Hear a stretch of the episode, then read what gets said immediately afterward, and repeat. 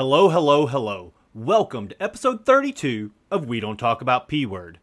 Today we bring our commemoration of Hawaii's path to statehood to a close. Today we make it to statehood. I have to say it's a little bittersweet for me ending this series. I have had a lot of fun with it and learned so much. I hope you feel the same. We ended last week with the passing of Queen Liliuokalani. Native Hawaiians were not doing well. Their population had diminished, and most lived in poverty. Many had lost their land following the Great Mahele and had little for themselves. Trying to address the loss of land for Native Hawaiians, Congress passed a new law. The Hawaiian Homes Commission Act went into effect in July 1921.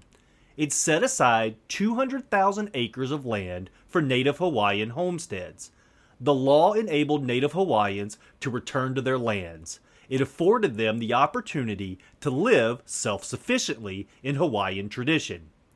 The most controversial aspect was the requirement of at least 50% Hawaiian blood.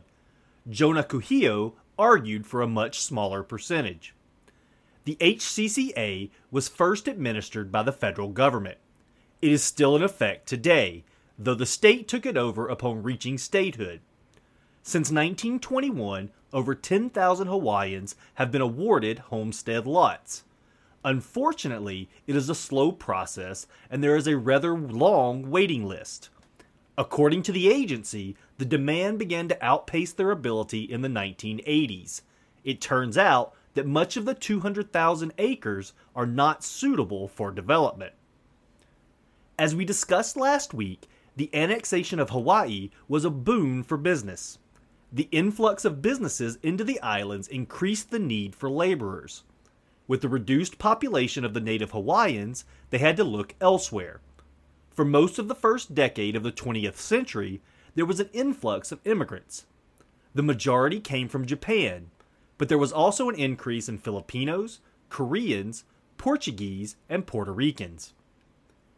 Each ethnic group's pay was different. This was an excellent way for plantation owners to pit them against each other.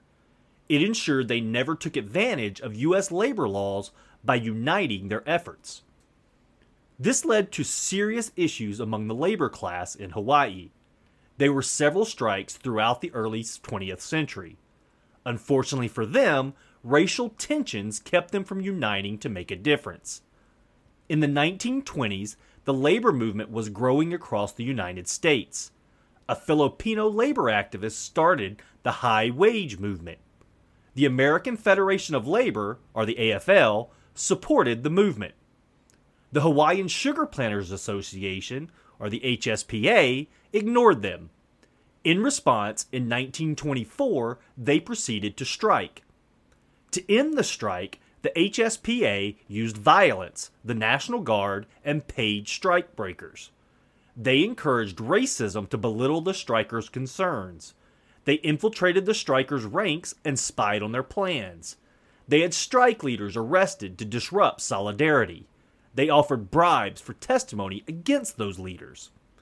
In September, two strikebreakers were kidnapped at Hanapepe heavily armed police were dispatched to free them. The police moved in to rescue the two strikebreakers, but the strikers resisted. A violent exchange ensued. Before it was all over, 16 strikers and 4 policemen were dead. It also resulted in over 150 arrests and the strike leaders' deportation. The strike achieved no success, but it did highlight the police's willingness to use violent tactics to put one down. Also in 1924, Congress passed an Immigration Act. This law, for all intents and purposes, ended all Asian immigration to the United States. This act would govern immigration until 1952. Some historians believe that this act also ended the Japanese democratic movement. It resulted in a diplomatic estrangement which would lead to the attack on Pearl Harbor. The 30s hit the United States hard. The Great Depression reduced travel and settlement in Hawaii. Shortly after the overthrow of the kingdom in 1899, the U.S. Navy established a base at Pearl Harbor. Despite the depression throughout the 30s, the U.S. military strengthened Pearl. They built other new bases and built coastal defenses throughout Hawaii. This brought an influx of soldiers and sailors into Hawaii, boosting the economy. More importantly to the local white businessmen, it increased the white population. In 1935, Congress passed the National Labor Relations Act. The law guaranteed an American's right to organize. Once again, Filipino workers went on strike. At the time, Filipinos made up two thirds of the labor force in Hawaii, which made them impossible to dismiss. The result of the strike was a 15% pay raise. In February 1938, the International Longshoremen and Warehousemen's Union went on strike. Their strike was against the labor practices of the Matson Line, the shipping branch of the Big Five. A ship was scheduled to dock on August 1st in Hilo, Hawaii. The strikers organized to protest the ship's docking. This could have serious consequences for all trade, and it was a serious threat to the Big Five's bottom line. The protest was expected. The acting harbor master closed the dock down, but only a few police were sent to secure the area. As the ship docked, bystanders, including women and children, found their way to the docks. The Unionists, seeing the bystanders, decided that if the public could be there, so could they. No effort was made to interfere or stop the work. Only jeers of scab and boos were heard. Tensions were already high when Police Lieutenant Charles Warren threw tear gas into the crowd. It exploded in the face of a young girl who had to be rushed to the hospital. The gas served only to disperse the bystanders. It had little effect on the protesters. They had trained and prepared for the police response. It escalated to fire hoses being turned on the protesters, but they still regrouped. They sat down, refusing to leave but otherwise remaining peaceful by all accounts.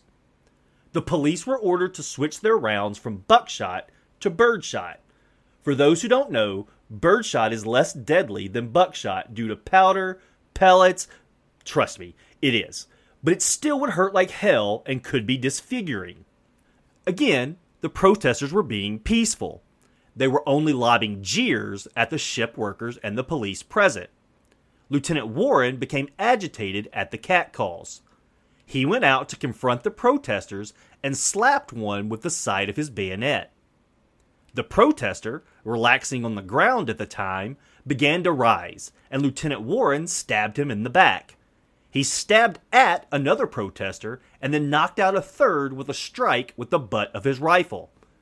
He fired a shot into the crowd, which initiated a barrage from the officers behind him.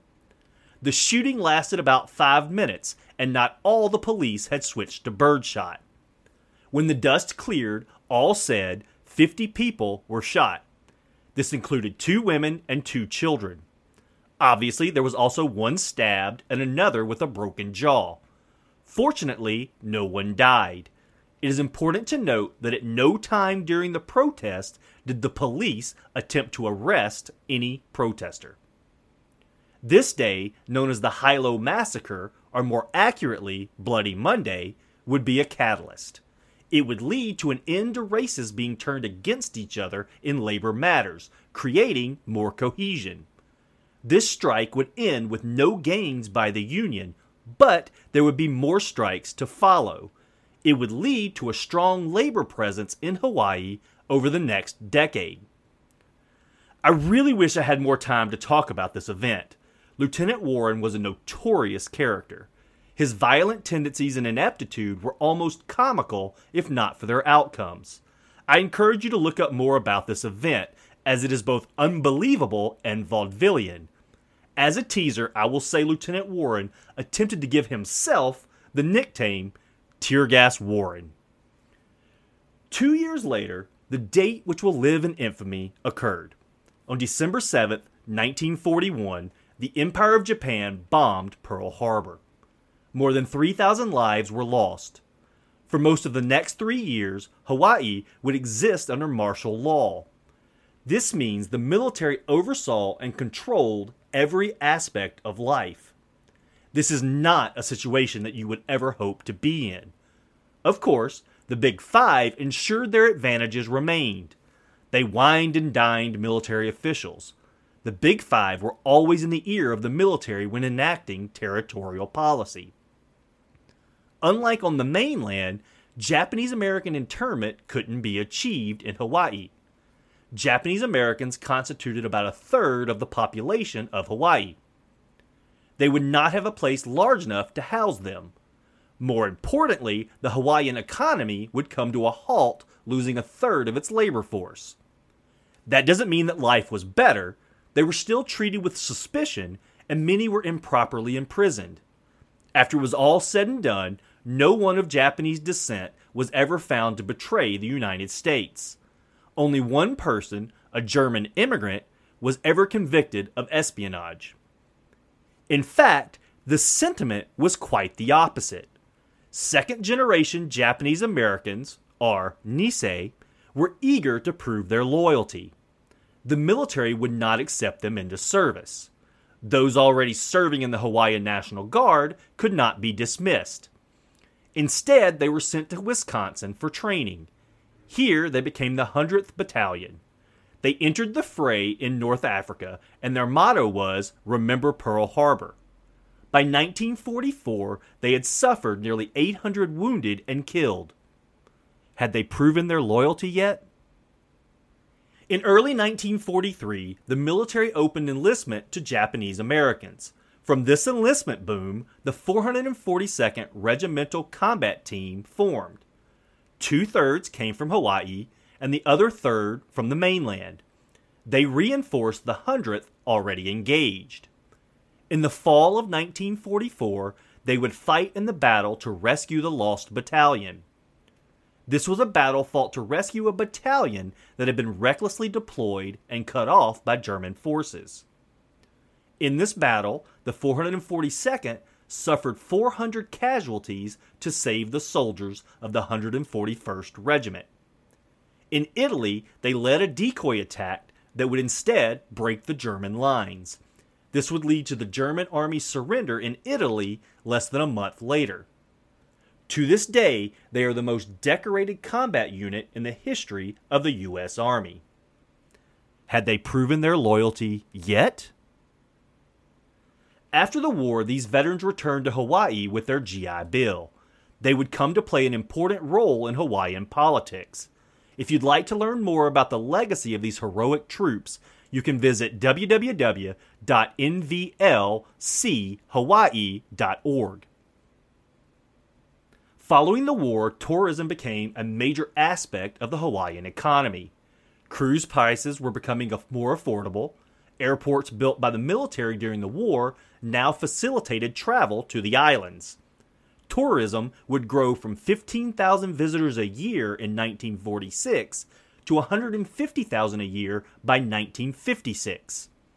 This new access also opened Hawaii up to Hollywood. The post war movie era in Hawaii gave us such classics as From Here to Eternity and South Pacific. Another major component of the post war Hawaiian economy was macadamia nuts. They had been imported to Hawaii from Australia in the 1880s. When the coffee market collapsed in the 1890s, macadamia groves replaced coffee fields. Throughout the early 1900s, planting macadamia nuts was encouraged, but it never took off. By the 1930s, the popularity of the nut had led to more plantings, but they were still not commercially viable. In the 1950s, one of the Big Five recognized their potential for profit. The first commercial harvest of macadamia nuts occurred in 1956. The United States became the world's leading macadamia producer until 1997. Now comes the moment we've all been waiting for we are in the home stretch. Before the war, two thirds of voters in Hawaii supported statehood. There had been several attempts before the war that had gone nowhere. The first bill had been introduced in the House in 1919, but it died in committee. The quest, stalled by the war, resumed in earnest in 1947. The labor class and the Asian population led the push looking for the full rights of citizenship. The Hawaii Statehood Commission was founded to push statehood in Washington. Bills would pass one house of Congress in 1947, 1950, 1951, and 1953. None passed in both. The oligarchy that was the Big Five grew concerned. They knew that statehood was a threat to their power. They would have preferred to remain a territory forever. By this point, their power was being threatened anyway. Unions were beginning to gain power by uniting the different races of the labor class. A major strike occurred in 1949 that halted all trade in and out of Hawaii for six months. The Big Five found themselves in untenable positions that demanded they negotiate. But it wasn't as easy as this side favored annexation and the other didn't. Native Hawaiians did not support statehood either. They knew that the monarchy had been illegally overthrown and did not want to join the United States. Southern congressmen in the U.S. were also against statehood. They feared the non white majority in Hawaii would vote in favor of civil rights matters. McCarthyism also slowed the movement. It attacked Union leaders claiming they conspired to overthrow the U.S. government. In June 1952, Congress passed an Immigration and Nationality Act. This law would have profound impact on Hawaii. It allowed for people of Asian descent to become citizens. More than 30,000 Japanese immigrants in Hawaii were now eligible to seek citizenship. Before you begin to praise Congress, understand that it was self serving. Since World War II, the U.S. has sought the expansion of trade to the Far East. Congress realized that it would be easier with Asian American intermediates. The Cold War also softened our views. Being more welcoming lessened the possibility of their embracing communism. In 1954, with an influx of new voters, the Democrats took control of the Hawaiian government. It would become known as the Democratic Revolution of 1954. The oligarchy watched their power fade. By 1954, nearly 80% of Americans on the mainland supported Hawaii statehood. Some Republicans supported it because of its location, Southern opposition had weakened over pressure from statehood advocates. Unfortunately, there was another territory linked together with Hawaii. Alaska, purchased in 1867, was still not a state. Many felt Alaska's population was not large enough to warrant statehood. Others believed Alaska did not contribute enough to the economy. Its biggest roadblock had been the same as Hawaii's its primarily non white population scared racists. Also, like Hawaii, World War II proved Alaska's strategic importance. But it wasn't until oil was found that statehood became an option. For as long as they were territories, the fates of the two were entwined. If one was granted statehood, the other had to follow. In 1956, John Burns, a Democrat, was elected as Hawaii's delegate to Congress. He won without the support of the white vote, a first in Hawaii.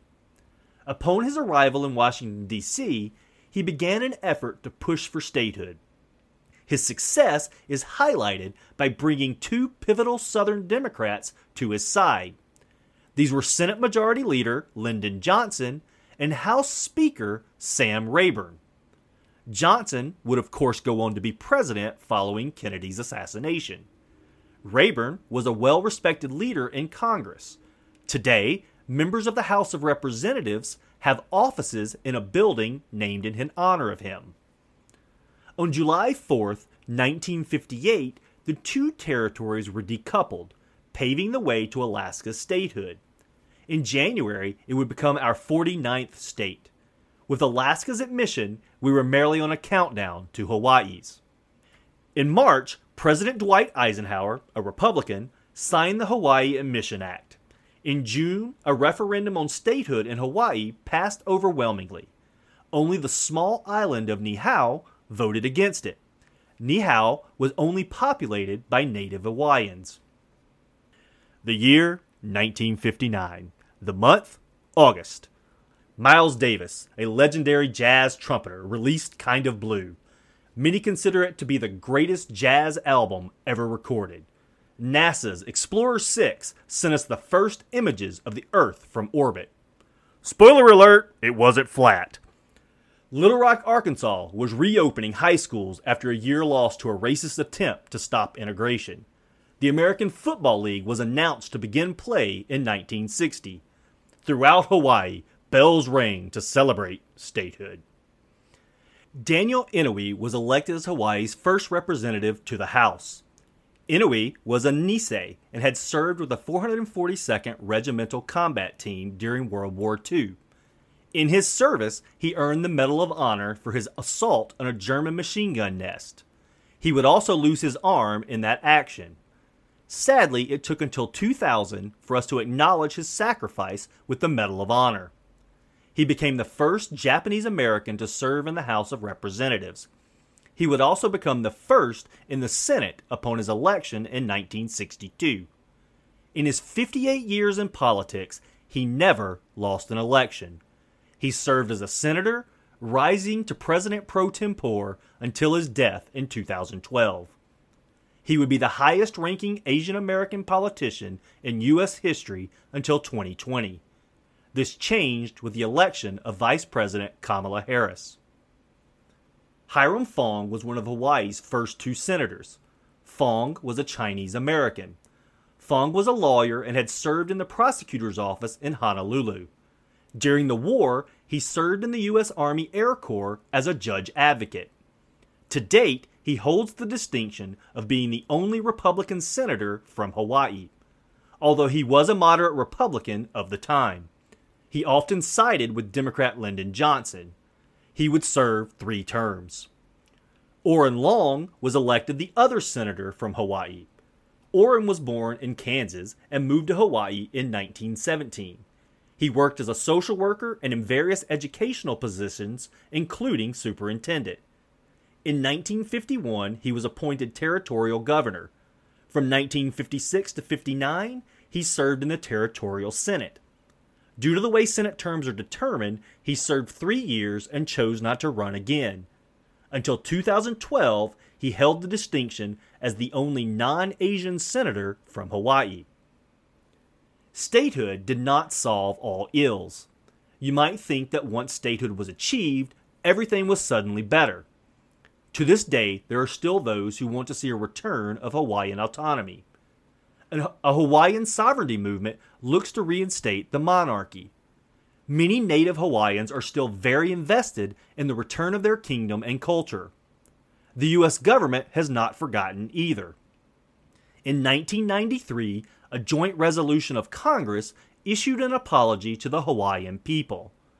The resolution said, among other things, the Congress apologizes to Native Hawaiians on behalf of the people of the United States for the overthrow of the Kingdom of Hawaii on January 17, 1893, with the participation of agents and citizens of the United States and the deprivation of the rights of Native Hawaiians to self determination.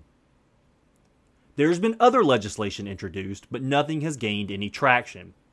Before we conclude the story of Hawaii's path to statehood, we must discuss context. It's important to note the political climate in which the kingdom existed. This in no way justifies what took place, but in the interest of full disclosure, it is an important aspect of the situation. It is one that I must at least note. As I said in a previous episode, the end of the Kingdom of Hawaii was inevitable. The powers of the mid to late 19th century were a hungry bunch. In the story of Hawaii alone, we saw France and Britain encroach on Hawaii. We talked about the United States expanding in several directions. We even discussed Germany's move against Samoa. Those are only a few of the many imperialist moves of the time. The great powers wanted land, resources, and money. We didn't even talk about the Dutch, the Russians, or the Chinese. I am no seer, but based on my understanding of history, I can make an educated guess on how things would have played out. I have not hidden my belief that the fall of the Kingdom of Hawaii was a foregone conclusion. The only questions were when and by whom. The United States' attention likely allowed the Kingdom of Hawaii a longer life. Without the U.S., Hawaii would have found it harder to resist aggressive forces. At the time, Japan was in a period of growth. Like other powers, it sought to expand its imperialist interests. The number of Japanese immigrants in Hawaii alone made it attractive to Japan. But even before the Spanish American War, everyone recognized Hawaii's strategic benefit. Hawaii was absolutely on Japan's radar. Had the kingdom survived until World War II, Hawaii would have become a battleground. As it is, Hawaii suffered the worst surprise attack in military history. This could have been much worse. Hawaii would have become a brutal battleground until someone gained control. Even then, it wouldn't have been over. It would have remained an active war zone. Japan controlling an island that close to the US would have been unacceptable. The Japanese would not have given it up easily, and neither would the US. Hawaii was a perfect invasion point of the US. The only reason Hawaii was protected was because of the massive US military presence. That and the attack on Pearl Harbor failed to achieve its goal. Yes, if you didn't know, the attack was a failure due to U.S. aircraft carriers not being in port at the time of the attack. Without a large military presence in Hawaii, World War II might have gone differently. That is, if the kingdom even lasted until World War II. Chances are it would have been conquered sooner.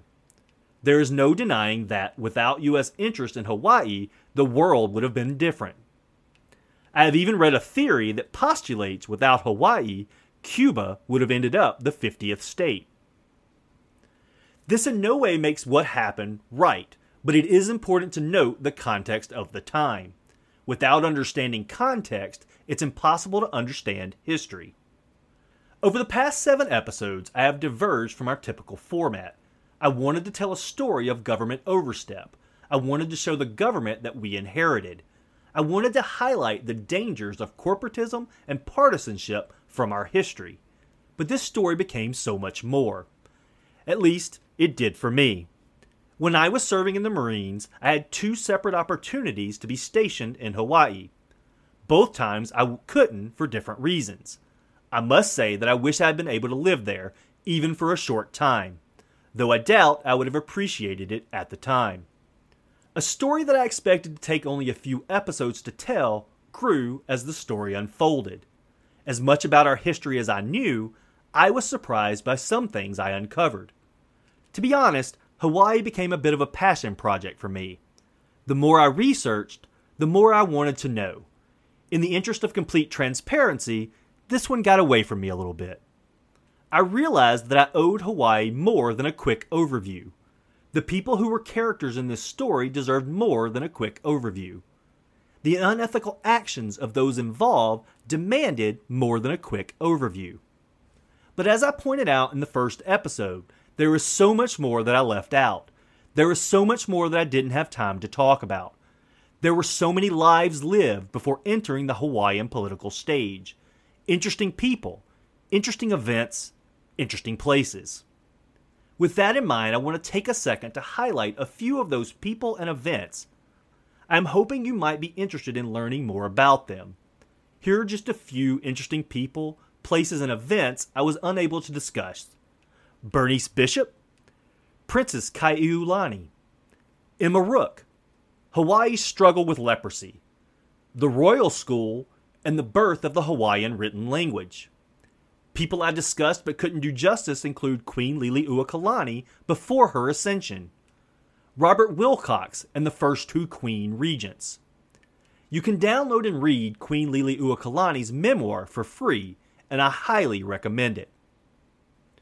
I wanted to share this story to highlight the injustices of partisan politics. Too often, we look at our past and think, man, if only it wasn't for that time we had slaves, the U.S. would be perfect. We like to believe that slavery is our only blemish. The point is to show you that our government, directed by partisan players, has more than its share of warts. This does not mean the United States isn't great. This doesn't mean you can't love your country. I'm not even telling you to be ashamed. There is so much about the United States to be proud of. The United States is an ideal in its existence, if not in its function. It is aspirational. As long as we strive to achieve the lofty goals of American values, we have much to be proud of. It is only when we become complacent that we should be ashamed. The further I got into my research, I realized this story was more than one of government overstep. Hawaii is the story of an indigenous culture nearly ended by contact with the West. It is the story of religion corrupted to fit a narrative. It is the story of corporate and political elites using propaganda to seize power. It is the story of partisan, ineffective government that allowed it all to happen. Hawaii is a microcosm of American politics. Hawaii is the story of the United States. More importantly, Hawaii is a cautionary tale. It must be told, it must be understood, it must be remembered. Let's forget for a moment that annexation was not constitutional. just kidding. What? Did you think I was just going to gloss over that fact? The Constitution defines the procedure for ratifying treaties. The President negotiates and the Senate ratifies. The House has no role in international treaties. A joint resolution is not an appropriate or even legal way to annex a foreign nation. Consider impeachment for a second. According to the Constitution, it is the job of the House to impeach, it is the job of the Senate to convict. Like treaties, it requires a two thirds vote to do so. Imagine if the House knew that the Senate wouldn't vote to convict. Instead, they introduce a joint resolution to convict, and it passes by a simple majority. I won't even continue this thought exercise. This country would explode into a constitutional crisis. But it would be a crisis with precedent. The annexation was even considered unconstitutional at the time. Unfortunately, those who thought so were not in power. On June 15, 1898, Congressman Thomas Ball from Texas put it best during a debate on the House floor. The annexation of Hawaii by joint resolution is unconstitutional, unnecessary, and unwise. Why, sir, the very presence of this measure here is the result of a deliberate attempt to do unlawfully that which cannot be done lawfully. But let's ignore that fact for the rest of this episode. You know, like the politicians of the time. The story of Hawaii was a slow moving coup from the moment Cook set foot there. Its fate was sealed. Its bountiful land and resources, its perfect climate, its strategic location, it was all too attractive to ignore. It is paradise, after all. Corruption of religion allowed them to assert their moral superiority. The admonishment of Hawaiian culture as savage or pagan legitimized their cultural genocide. Too many Americans had no empathy for those with darker skin. They looked on as their brethren worked their mischief. Profits and cheap products were all they cared about. Americans in Hawaiian clothing conspired to control this paradise. They introduced its people to democracy. For a nation of people who believed in the sanctity of life, it was a natural fit. For the wolves, it was a way to corrupt. The Hawaiians took counsel from their friends from the United States. They called for their help when wolves were at the door. They never noticed the predator standing next to them. Land was taken, not by force, but through legislation. Reckless spending encouraged, Bad decisions supported. Money bought you access. Through propaganda and bad counsel, the scorpion ready to strike. The economy, controlled by oligarchs, made the nation ripe for picking. Money made its move. They forced a new constitution, but were surprised when the Hawaiians didn't fall in line. Propped up by a corrupt American minister, they threatened violence. They knew it would never come to that. The insurrectionists knew they were safe. Hawaiians knew they had no chance. The sanctity of life won out. The kingdom of Hawaii surrendered. Make no mistake, this was not about joining the United States. This was about profit, wealth, and nothing more. Look no further than President Cleveland's demand they return the throne to the Queen. Their answer was no. The oligarchs said, The United States holds no power here, but please annex us so we can enjoy free trade. Accept us as we are, or we do our own thing. Even more proof came after annexation. There was no push by the Big Five for statehood. Statehood would diminish their power. Statehood would diminish their profits. But let's not forget about racism. Racism in the U.S. government provided them cover. Racism in the islands kept the oligarchy in power. Until it didn't. As the people realized their power was in numbers, the tide began to turn. As we realized that America is beset by a class war and not a race war, things began to change. Hawaii began to change. The Kingdom of Hawaii was a small nation. On the stage of human history, it lasted only a short while. Hawaii's size allowed the corporate political agenda to impose its will faster. The lessons learned from America's founding allowed the oligarchy to rise quickly. Keep the people out of the equation. The United States as a nation is no different. Because of our size, it moves slower, but the tide is moving against us. The would be oligarchs work to seize our power. The corporate elites work to belittle the people's government. The political elites work to tear it down from within. And the people look on. The people say, it can't happen here. The people say, politics is boring. The people say, but my party says unions are bad. The people say, I don't have time. The people do nothing as democracy wanes. From Queen Liliuokalani's own words during her trial for treason If we have nourished in our bosom those who have sought our ruin, it has been because they were of the people whom we believed to be our dearest friends and allies. She knew what happened. The monarchs of Hawaii had all feared it. If we aren't careful, it will happen to us too. The parties, the corporations, they aren't our friends. They aren't our allies. They don't care about us. They are wolves in the people's clothing. It is up to the people to unmask them. It is up to the people to put them in their place. It is up to the people to exert their power. If we don't, we are just serving an oligarchy. As I have said, this story became a passion project for me. It indeed got away from me a little bit, but I'm glad it did. The story of Hawaii is so important to American history. We must understand how we have treated weaker nations. It highlights the dangers of rejecting American values. Liberalism and conservatism aren't the problem. The problem comes when the two become the agenda instead of the means to achieve American values. We were founded on specific values. It is not the right of political and corporate elites to question those values. It is their job to protect those values. It is their job to ensure justice. It is their job to ensure a fair and peaceful nation. It is their job to protect the people from foreign and domestic threats. It is their job to ensure the people's rights to life and promote the general welfare. It is their job to ensure that the people enjoy equality. It is their job to ensure we have access to the American dream and the privacy to live the life we choose.